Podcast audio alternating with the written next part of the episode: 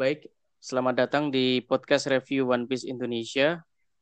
Yang pertama, kami mau menam, uh, mau menyampaikan duka cita dan prihatin terhadap wabah corona yang melanda dunia dan Indonesia. Uh, kami harapkan semuanya baik-baik saja dan sehat-sehat saja. Um, dengan adanya wabah ini, pada episode kali ini kami memutuskan untuk rekaman secara terpisah di beda kota, memanfaatkan fitur dari Anchor yang yaitu untuk rekaman jarak jauh. Baik Pak, uh, kita ya. kali ini mau membahas apa Pak? Chapter terbaru, review chapter 974 dengan judul uh, Onward to Onigashima, yang artinya? Iya, uh, perjalanan menuju Onigashima ya. Nah, itulah. Ya, uh, chapter kali ini diawali dari ini ya, kayak masih panel flashback ya. Sekilas uh, uh, flashback tapi Komurasaki, Komurasaki udah udah gede ya. Uh, uh. Dia bertemu eh ini uh, percakapannya sama sama siapa? uh, Denjiro yang yeah. nama aslinya ya. Nama ininya si Kyoshiro. Ya, sama Kyoshiro di mana uh, ternyata Komurasaki juga ikut menyumbangkan di ini uh, Witching Hour Boy kan, menyumbangkan uang untuk Witching Hour Boy juga ternyata. Nah yeah. itu, uh, terus kemudian ternyata sudah diantisipasi sama Denjiro. Denjiro ini udah bener-bener teliti banget. Dia emang cerdas ya. Dia teliti banget. Dia uh, hmm. menyiapkan darah ke uh, itu untuk diselipkan di kimononya Komurasaki jika nantinya ini kan ada tes darah dan sebagainya. Pokoknya jangan sampai ketahuan bahwa kamu itu merupakan anaknya Oden kayak gitu kan. Ini ya, inget panel ini, kamu keinget apa Pak? Si yang ini kan darah-darah ini. Iya. Ya, ini ya, Pak. Yang, yang ini Pak. Uh, kemarin kan kamu bilang bahwa Denjiro ini mirip sama si Kamaru kan? Nah. Oh iya. Nah, panel oh. darah Nah, panel menyiapkan darah ini ini mirip banget sama kayak waktu si Kamaru versus Hidan. Iya, si Kamaru yang balas dendam ini ya, yang iya. atas uh, matinya uh, Paten Asuma. Asuma. kan uh, si Kamaru kan mengambil sampel darah. darah juga kan. Uh. Uh, uh, uh, uh. Mirip banget kan? sampel darahnya siapa itu yang nyawanya lima itu? Aduh saya. Uh, Hidan ya benar. Kakuzu kayaknya. Uh, kan sampel darahnya Kakuzu diambil terus kemudian oh, iya, iya. diteteskan di pedangnya Hidan kan. Jadi ketika hmm. Hidan nusuk dirinya sendiri yang mati adalah Kakuzu ya. Kalau nggak salah namanya Kakuzu ya. Benar, benar. Uh, nah itu semakin semakin referensi ke sana. Iya. Berarti dugaan Anda luar biasa Pak kemarin Pak.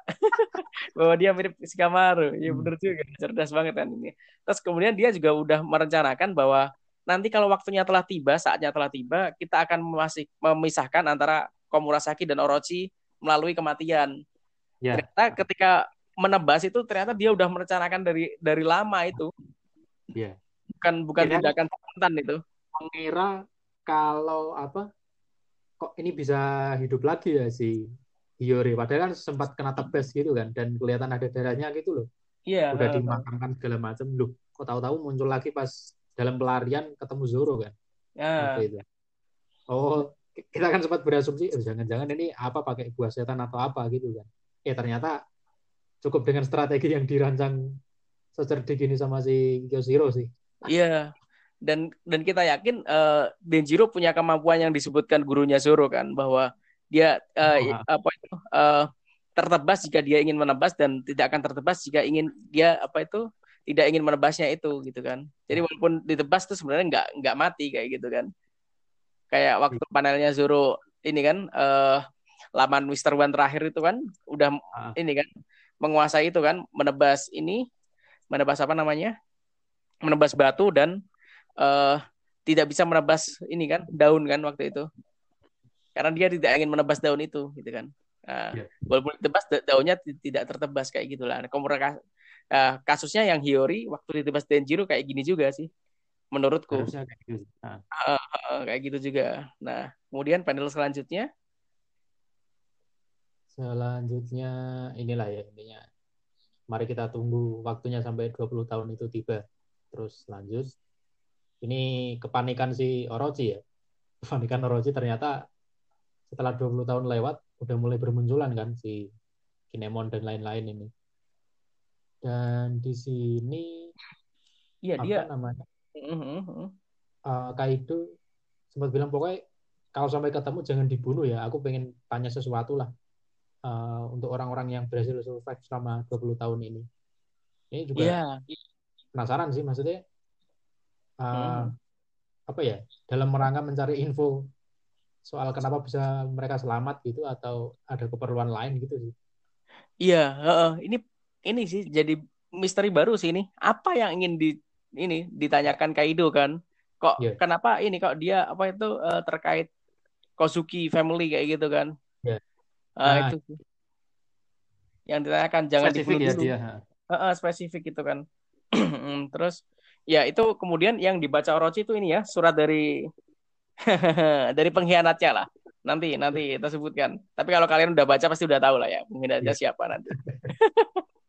Heeh, Nah, itu. ini mulai diceritakan lah ya. Ini dia ngerekrut satu orang yang akhirnya dijadikan mata-mata ya. Si di panel selanjutnya ini. Ya, heeh. Dan ternyata si, si pengkhianat ini asal usulnya itu merupakan dari keluarga Korozumi juga ya. Nah, iya. Dari keluarga Korozumi Ya. yang Hidupnya di eh, ya. keluarga Korozumi tapi untuk kayak turun temurun se- seorang inilah pemain panggung kan. Ya, pemain teater atau apa mungkin ya. Eh, pemain teater gitu kan. Pokoknya inilah ak- ah, inilah aktor lah, aktor lah gitu kan. Keluarga aktor yang hebat lah gitu kan. Tapi Iya. kan eh, chaos waktu itu kan semua kayak semua klan Koro- Korozumi kan dimusuhi ini kan. dimusuhi oleh Wano kan. Dan apa itu Orochi bilang bahwa aku udah apa itu membersihkan orang-orang yang membu- membunuh keluargamu gitu kan.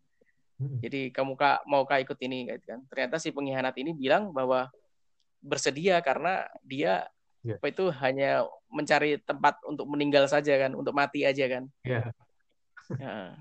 udah nggak terlalu peduli lah ya. Maksudnya mau mau diarahin ke mana hidupnya yang penting cuma cari tempat untuk mati aja gitu sih. Mm. Itu dan Kayaknya dibekali ini- sama buah setan ini ya. Ada satu panel Oh iya, heeh, heeh, heeh. Oh iya, di panelnya ada detailnya tuh. Berarti yang ngasih buah setan itu si Orochi. Iya. Iya kan? Ngasih buah setan ke pengkhianat ini. Heeh. Terus panel selanjutnya, Pak? Panel selanjutnya ini langsung selesai kan ya? Flashback pas dia ngasih itu lanjut ke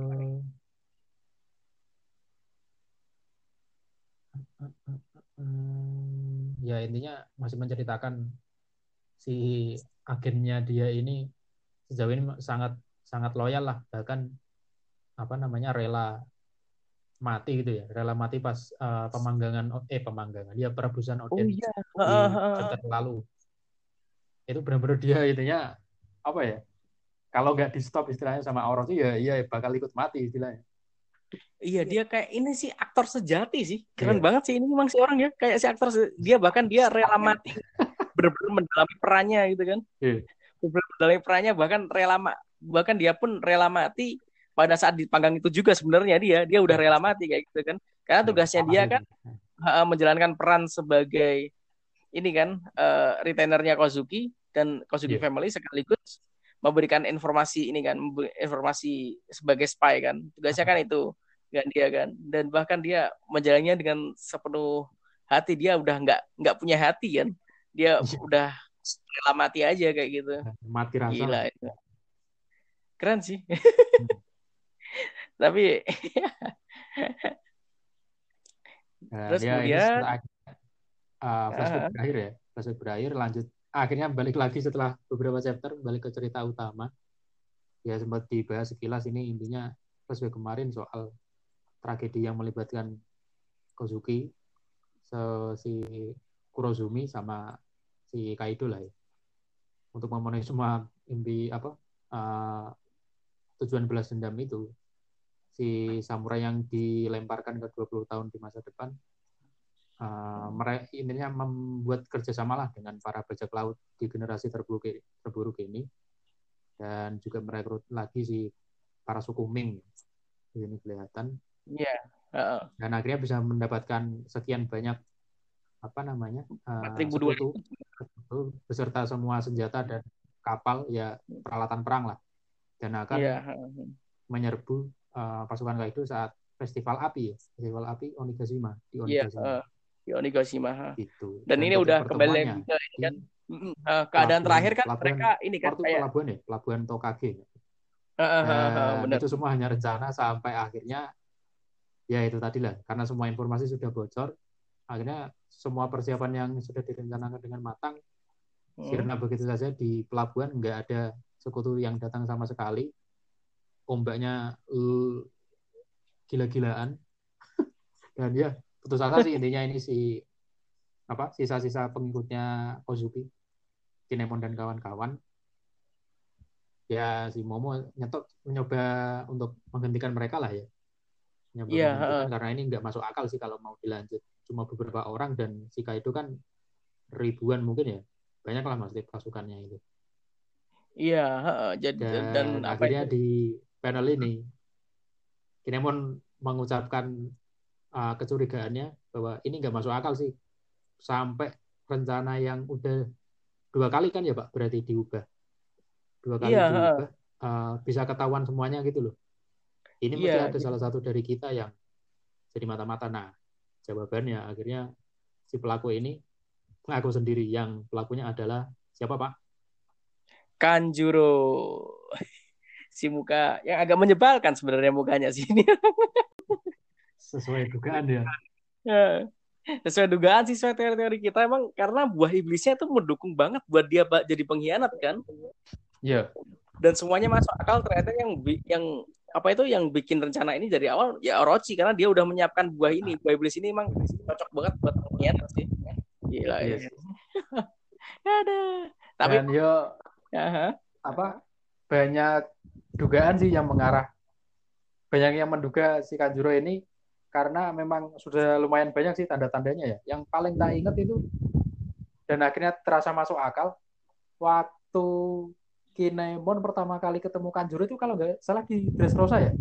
Iya benar, benar Dressrosa. Eh enggak, maksudnya ini bertemu kembali, bertemu kembali. Ya, Awalnya kembali. kan Sorry. Uh, dilemparkan di ini kan di nah. masa masa depan kan berbarengan, ya. terus kemudian Kanjuro mengirimkan surat tuh ke Orochi tuh bahwa kita beneran terlempar di masa depan kayak gitu kan terus yang dibaca sama Kaido tadi di panel-panel awal tadi kan oh iya eh, nah uh, itu kan terus habis itu kan uh, mereka keluar dari Wano terus mencoba keluar dari Wano terus ini kan waktu di Dressrosa ketangkap kan ini si Kanjuro nah, kan?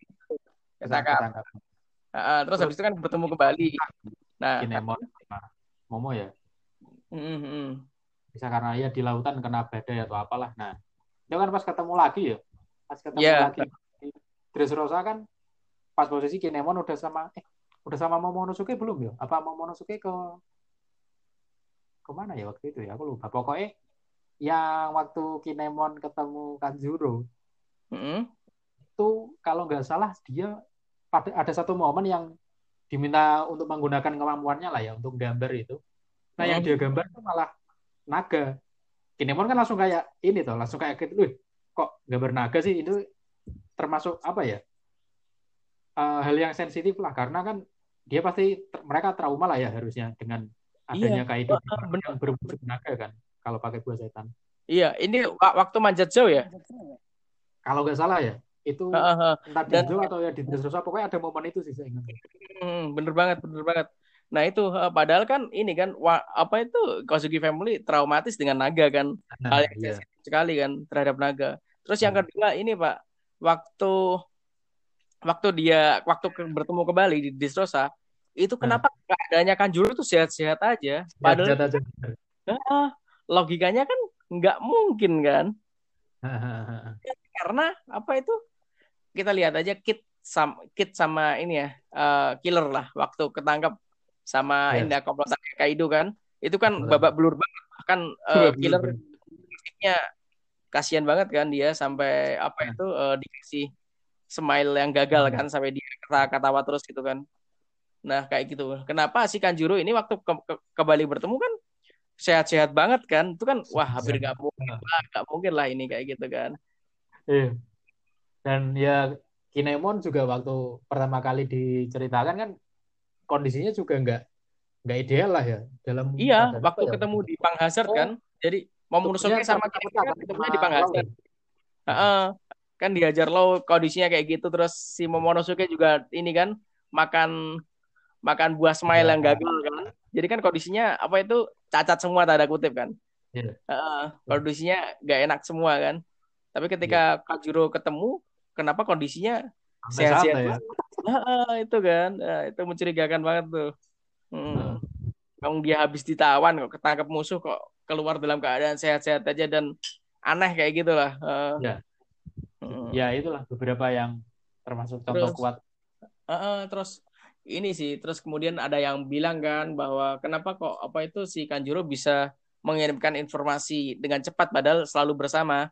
Nah itu kan ada dua kemungkinan ternyata dia gam satu uh, gambarnya bagus banget kan dan kita udah kemarin kan juga udah ada yang menduga seperti itu kan bahwa sebenarnya Kanjuro ini bisa gambar kayak gitu tapi ternyata dia yeah, yeah. ini ya berpura-pura gak bisa gambar aja kayak gitu ada teori yang gitu bilang terus kemudian jadi caranya ada ada ada dua cara yang pertama itu memang dia menggambar dirinya bersama-sama terus kemudian yang satunya itu kayak rutin meng, kayak KG Bunsin kan rutin yeah, yeah. memberikan informasi terus atau dia kayak menulis ini aja dia gambar burung yang bagus sama kertas uh. kak uh, nulis di kertas terus kemudian diantar sama burungnya kan? Nah itu juga bisa kan? Nah, kayak gitu. Karena dia sebenarnya gambarnya juga bagus gitu kan? Bagus banget kan dia gambarnya. Sampai itu ketipu kayak kayak dirinya asli kan? Yang ditebas kinomon eh. itu. Hmm. padahal kan di cerita apa pas manjat zoo itu kan gambarnya busuk ya maksudnya. Gambarnya nggak nggak simetris semua lah bentukan hewan juga malah kayak kartun-kartun apa? Iya. Itu ada ada. Aku masih yang masih kayak gitu panel ini waktu kembali waktu ini uh, si Robin ekspresinya. Kawaii. Kawaii gitu. ya, itu. Terus waktu ini gambarnya balik lagi ke tanah kan? Yeah. ternyata dia bisa nyuruh gambarnya untuk balik lagi ke tanah kan si Kanjiro ini. Itu kan semuanya menangis. Terus kemudian Lo sama Zoro bilang kekanak-kanakan. Ya itulah. Terus nah ini karena sudah ah, terungkap uh, akhirnya dia juga menjelaskan lah ya menjelaskan uh, bahwa uh, intinya dia cuma cari mencari tempat mati dan uh, untuk memenuhi perannya itu sesuai yang diminta sama Orochi. Dan mungkin dia bakal bakal beneran mati kalau misal si apa namanya si Orochi nggak uh, nggak memerintahkan untuk dia berhenti gitu ya menghentikan peran pura-puranya itu. Iya iya. Bahkan dia sebenarnya udah bakalan rela mati perang di Onigashima ya. sebenarnya si Kanjuro hmm. ini. Hmm. terus Orochi menghentikan ya udahlah uh, stop peranmu kayak itu. Tugasmu udah selesai. Yang penting bawa Momonosuke kan. Betul. Hmm. sesuai permintaan Kaido jangan dibunuh kan. Nah itu kan Kang Kosuki nah ini juga kemudian dijelaskan kan si Yasuie yang berusaha menyelamatkan rencana para pengikut Kozuki ini apa namanya akhirnya juga gagal kan rencana si Yasuie karena ya sama aja kan si Kanjuro juga di situ-situ juga. Jadi ya dua kali rencana yang direncanakan itu nggak nggak berjalan semua karena semuanya bocor kan. Iya waduh. Dia bilang sendiri kan bahwa apa itu si Kanjuro hmm. bilang kan uh, si rencana Yesue ini ya percuma. Pengorbanannya dia itu percuma sebenarnya. Hmm. itu gila. Itu momen yang sedih sekaligus marah kan. Langsung Kinemon langsung menebaskan jurus saat itu juga kan. karena iya karena Yesue itu kan ini kan orang-orang yang menyelamat ini kan. Ada ada panel sendiri di, di flashback itu yang apa itu waktu mereka masih kecil semua kan ditangkap semua sama Yesue ya, ya. kan. Terus kemudian diceramahi kan. Ya. uh, itu kan flashback flashback yang di flashbackan kan. waktu ini waktu kematian ini kan flashback waktu kematian ini uh, Yasue itu kan hmm. Kinemon langsung ini kan flashback ke situ kan waktu mereka masih kecil semua itu kan ditangkap sama Yasue terus kemudian diceramahin itu kan. Yeah. Jadi kan apa itu bener-bener kayak ya Yasue ini ya keluarga di Kosugi family kan maksudnya kayak bener-bener orang orang terdekat di Kosugi ah. family kan orang terdekatnya Oden orang terdekatnya ini kan uh, Akaya Zanain ini kan. Uh, bahwa terus kemudian si Kanjuro bilang bahwa pengorbanannya sia-sia. Pasti kan wajar kalau Kinemon langsung, langsung meluapkan emosinya. Apalagi sebagai samurai kayak gitu kan. Ternyata Waktu itu cuma gambar itu, ya. Uh, uh, si ini kan diperlihatkan panel kaget kan si ini. Hah? siapa namanya? Ah uh, saya mau bilang yang mirip artis tapi uh, saya jangan bilang namanya lah ini ya Nah, Okiku bener. Nah, si Okiku kayak langsung kaget sedih kayak gitu kan. Yeah. Aduh. Waktu ditebas langsung ini kan lepas wajah, lepas kepalanya. Habis itu ternyata kaget ternyata di seberang sisi Momonosuke teriak-teriak kan di ini yeah. di pelabuhan. Dan itu ada ada panel kita lihat Shinobu tersungkur kan. Hmm. Iya, oh, itu. Iya, itu kan ada uh, di apa bagian yang sama ya? Sama si iya Kanjuro ya? Iya uh, Kanjuro mem- menangkap Momonosuke dan Shinobu tersungkur. Hmm. uh, itu dugaannya sih. Dugaannya itu memang waktu hujan lebat itu hmm. uh, si Kanjuro udah udah menduplikasi gambarannya tuh. Ya, ya. udah udah bikin uh, menduplikasi dirinya dan yang duplikasinya itu ikut naik ke perahu dan dia sembunyi di ini pelabuhan kan. Dugaannya seperti itu. Dugaannya tapi belum tentu juga benar kayak gitu kan. Dugaannya kayak gitu kan. Terus menyergap menyergap Shinobu kan yang iya. nggak yeah. siap kan. Nah itu. Shinobu langsung tersungkur itu kan. Nah Waduh. ini kan ha? dalam posisi yang terjepit lah ya. Ini cuma istilahnya sekutu cuma nggak sampai 10 orang. Terus tahu-tahu kapal musuh yang segede-gede itu bermunculan ya ya udah posisi yang ya nggak menguntungkan dan istilahnya kemungkinan besar bakal gagal lah rencana yang sudah dibangun selama 20 tahun ini. Tahu-tahu, nah ini nih bagian paling menarik dari chapter ini nih.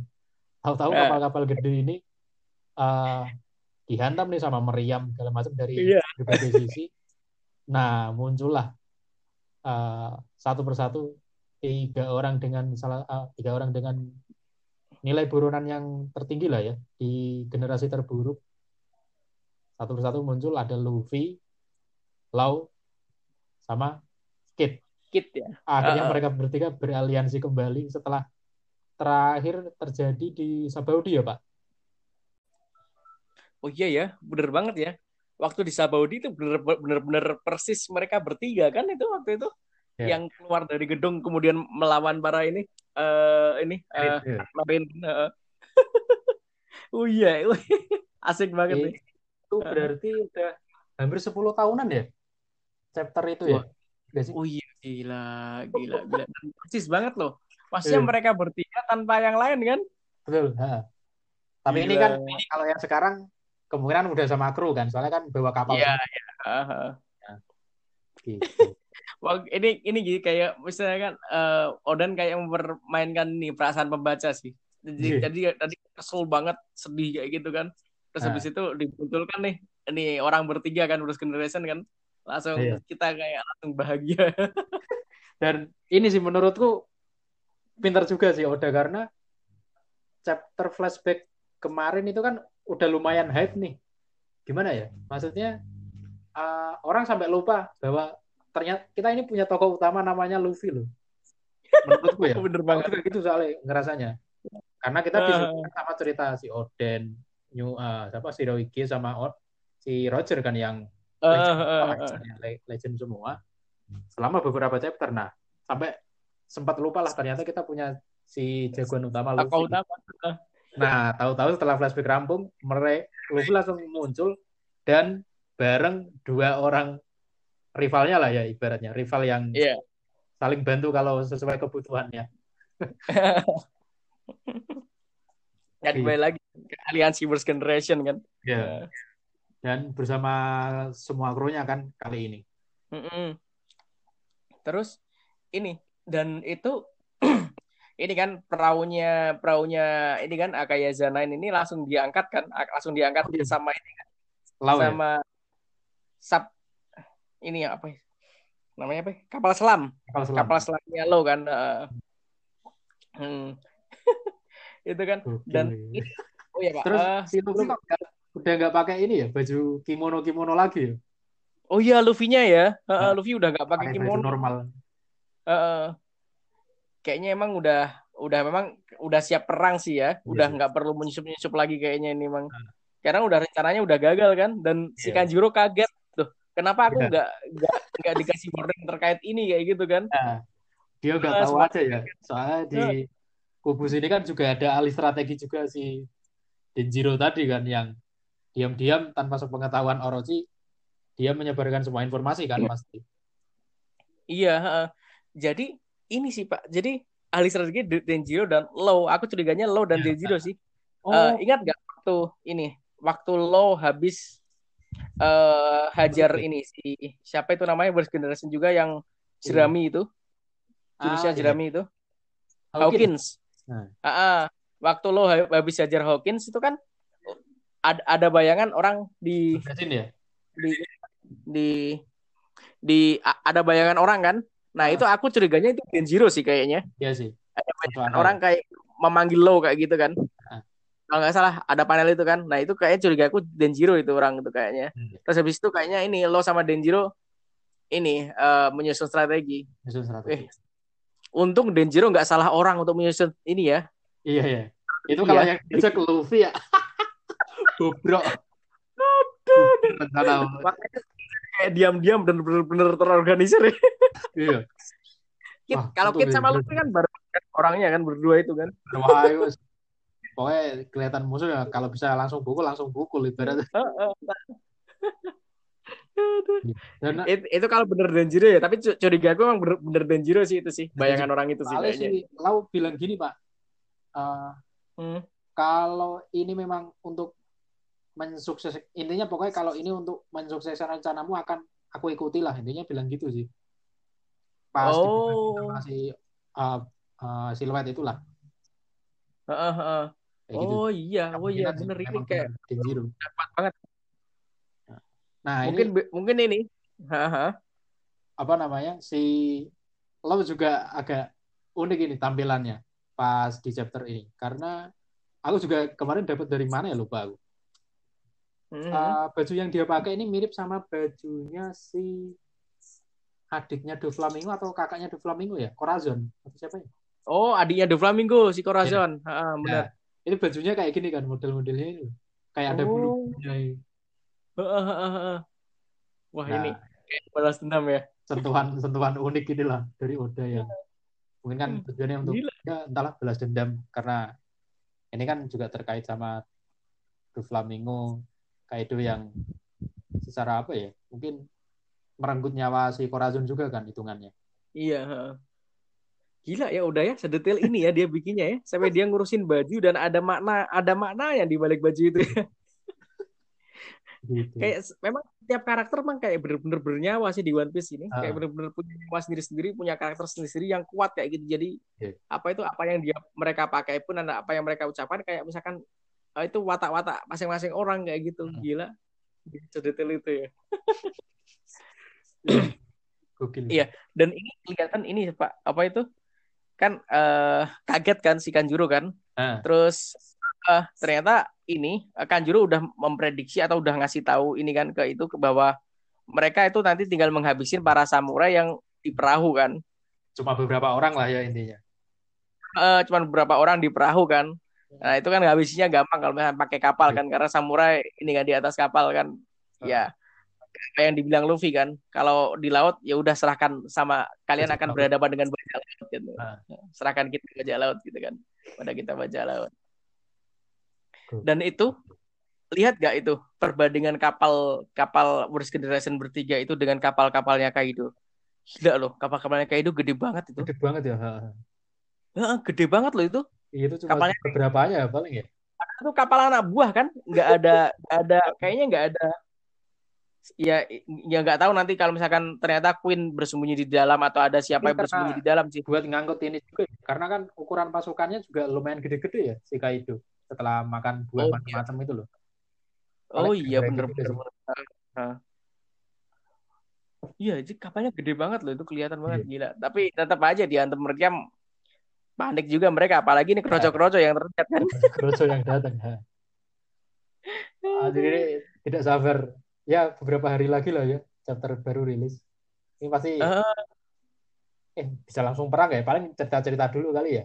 Uh, kenapa bisa sampai terjadi uh, tiga orang ini kumpul lagi gitu loh. Kemungkinan sih. Iya kayak gitu. Uh, mungkin lo, uh, mungkin lo bahkan menceritakan strateginya atau mungkin tetap langsung perang aja sih mungkin. Oh, iya. Tapi masih strateginya mungkin ini kan ke cerita ke yang ses, ke samurainya ini kan. Karena kebetulan yang diangkut sama lo kan yang samurai ini kan. Samurai, perahunya samurai. dan kemudian itu di kapalnya lo kan. Ya hmm. orang yang tepat untuk bercerita sih memang yeah. Iya. uh, bener. Lo orang yang tepat untuk menceritakan kan uh, kan menceritakan tapi tidak membocorkan kan karena, karena ceritanya kan uh, yang Akaye Zanain ini yang uh, ya nggak ada pengkhianat seharusnya. Udah di kapal ini udah nggak ada pengkhianat harusnya udah nggak ada pengkhianat lain harusnya sih Terus uh, yang aku nantikan ini di chapter chapter berikutnya debutnya siapa lah coba. Drake pak. Ah iya. Yeah. Drake kan ini apa itu? Ternyata dia uh, menjalani peran kan selama ini ya? Uh, uh, dan dia kan jelas sudah jelas dia bukan di pihak Kaido kan? Bukan uh. dan dia berdiri sendiri kan di tim tim intelijen kan? Berarti intinya ya, dia masih dalam pihak ini ya dalam pihak Merin kan? Bukan iya uh, bukan dia ternyata. uh, uh, ketua ketua ininya kan? Kayak uh. kayak ketua intelijennya kan? Kayak Betul. ketua badan intelijennya Merin kayak gitu kan? Kalau si Pinol kan intelijen tapi pemerintah dunia kan? Uh. hmm, CP0 itu kan? CP-CP itu ya si Purple lah itu kan? Uh. kalau ini kan ini kayak badan intelijennya Merin kan? Nggak salah apa namanya kemarin itu? Yeah. Kayak badan ketuanya kan Drake ini kan ternyata. Kira-kira di badan intelijen ini bisa bergerak bebas apa enggak ya? Soalnya diisi oleh orang-orang yang menurutku cukup punya inilah dalam tanda kutip cukup punya hati lah kalau aku bisa bilang. Karena kan ada si iya, juga kan. Uh, uh, uh. Nah, ini ada kemungkinan ini enggak ya? Aku malah curiga jangan-jangan ini ada kemungkinan mereka bakal akan bakal membelot gitu sih suatu saat nanti entah ke pihak siapa ya karena mungkin mengetahui fakta di lapangan ternyata seperti ini seperti ini. Uh, dan ini kan dia kayak kaget kan waktu ada si Purple ternyata ternyata pemerintah oh, iya. dunia itu kerjasama sama Orochi kayak gitu yeah, bahwa nah. bahwa yang jelas Orochi ini orang jahat kayak gitu kan dia, dia kan kaget Udah sebenarnya apa yang terjadi di dunia nah. ini kayak gitu kan iya nah ini dan mungkin sesuai ini ada kan teori bilang nanti di akhir kayak Merin itu pecah Betul. jadi dua kubu kayak gitu kan yang melawan pemerintah dunia dan yang membela pemerintah dunia kan. Nah, dan ternyata kaget kan karena Orochi ini kan orang jahat kan. Tapi kenapa bisa apa itu malahan pemerintah dunia kerja sama sama orang jahat kayak gitu untuk mensuplai senjata. Nah, dan benar banget yeah. seperti yang kamu bilang, bro, bahwa ini uh, ini badan intelijen ini kayaknya ini kan isinya emang orang-orang yang kayak punya jiwa keadilan yang besar kayak gitu kan. Uh, isinya ada kopi itu. Huh. nah udah ya? Iya. Iya. Eh chapter ini ditutup. Inilah ya apa? Muka tiga orang orang generasi terburuk ini yang menatap kapal-kapal musuh yang sepertinya mereka siap meluluh lantahkan kapal-kapal tersebut. Seru. Ya. Ini pasti epic sih, soalnya ada dua orang orang Eden ya maksudnya Luffy sama Kit.